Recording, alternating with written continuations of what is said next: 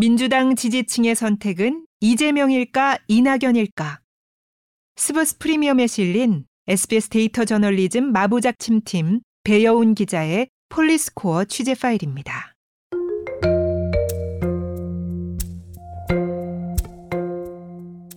한 주간의 여론을 정확하게 짚어드리는 폴리스코어 코너입니다.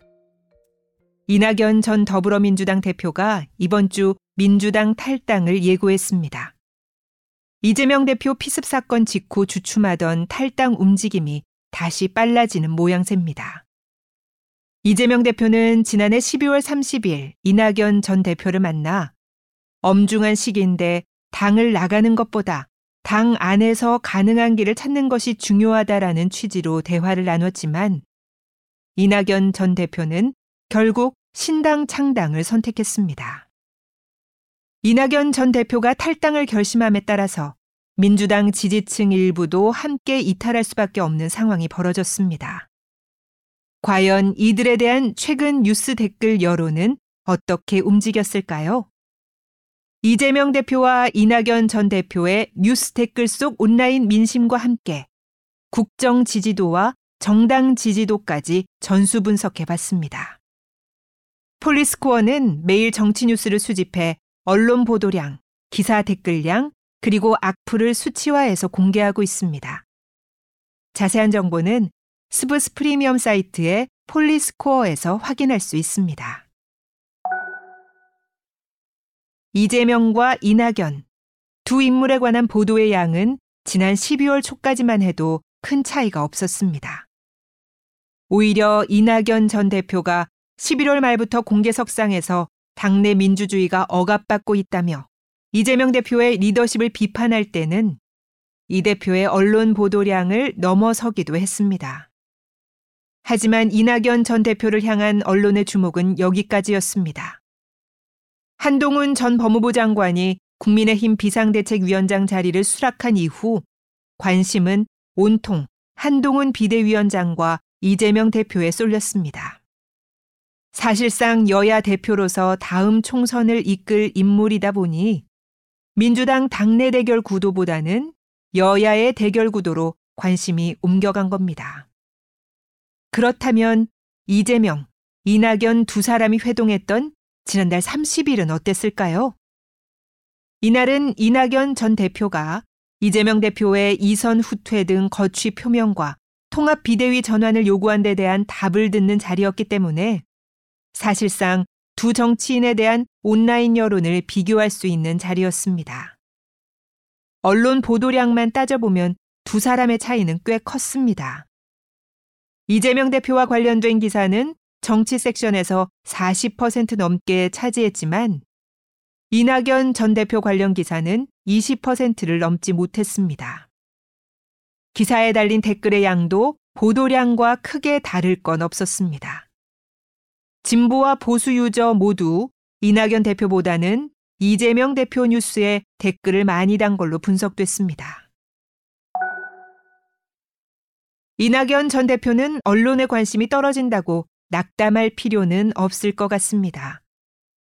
사실 이낙연 전 대표에게 중요한 건 민주당 지지층의 여론이겠죠. 앞서 보도량과 댓글량에서는 이재명 대표가 월등하게 앞서는 걸로 나왔지만 사실 댓글 내용이 문제죠. 이재명 대표를 향한 긍정평가일 수도 비판일 수도 있습니다. 즉, 댓글 양만 볼 게 아니라 내용까지 함께 살펴볼 필요가 있는데 유저들의 정치 성향별로 악플 비율을 따져보니 언론 보도량, 댓글량과는 다소 다른 추이를 확인할 수 있었습니다.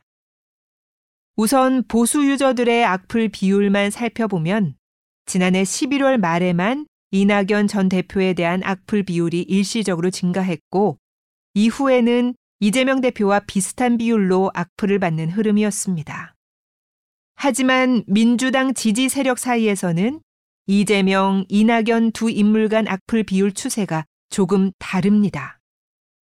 지난해 12월 중순까지는 둘의 악플 비율 차이가 크게 나지 않습니다. 이재명 대표가 늘 근소하게 악플 비율이 높은 흐름이 계속됐습니다.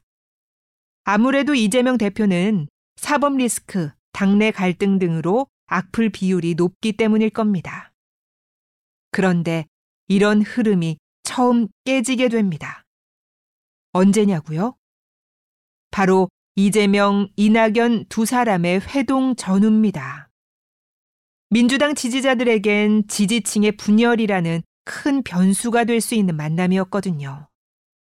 하지만 짧은 만남의 결과는 서로 다른 길을 선택할 것으로 알려졌고, 만남 직후 온라인 민심에서도 두 인물을 바라보는 여론에 큰 균열이 일어납니다. 이낙연 전 대표에 대한 악플이 이 사건을 계기로 급격하게 줄어들었고, 이재명 대표에 대한 악플은 늘어나게 됩니다. 즉, 민주당 지지 유저들의 공격성이 이재명 대표로 향하게 된 건데, 댓글 여론만 보면 이낙연 전 대표의 창당에 긍정적인 여론이 좀 더 무게가 실렸다고 볼 수도 있을 것 같습니다. 과연 이 결과가 총선에 어떤 영향을 미치게 될까요? 그리고 이낙연 신당 창당은 또 어떤 평가를 받을까요? 폴리스코어는 현재 모든 여론조사 결과를 자체 모델링을 통해 추정값을 도출하고 있습니다. 모든 여론조사 값을 동등하게 평균을 내는 게 아니라 다양한 변수에 따라 가중치를 주는 방식입니다. 즉, 여론조사 기관의 정치 성향, 조사 방식, 조사 시간 등에 따라 가중치를 두게 되는데, 폴리스코어는 이번 총선을 앞두고 응답률 변수에 높은 가중치를 적용하고 있습니다.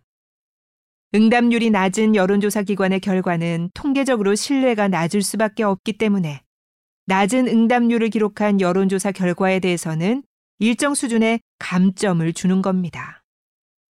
이를 반영해 폴리스코어가 정당 지지도를 추정해 보면 언론사들의 신년 여론조사 결과를 취합해 반영한 1월 2일 기준으로 국민의힘은 평균 41.9%로 지난주보다 3.2%포인트 올랐고 더불어민주당 역시 32.3%로 1.1%포인트 오른 걸로 나타났습니다. 정당 지지도는 구체적인 숫자보다는 추이에 주목해야 합니다. 언론사들의 신년 여론조사 결과를 다수 반영했음에도 두 정당 간 지지율 차이가 벌어지고 있다는 점은 계속해서 주목할 필요가 있습니다.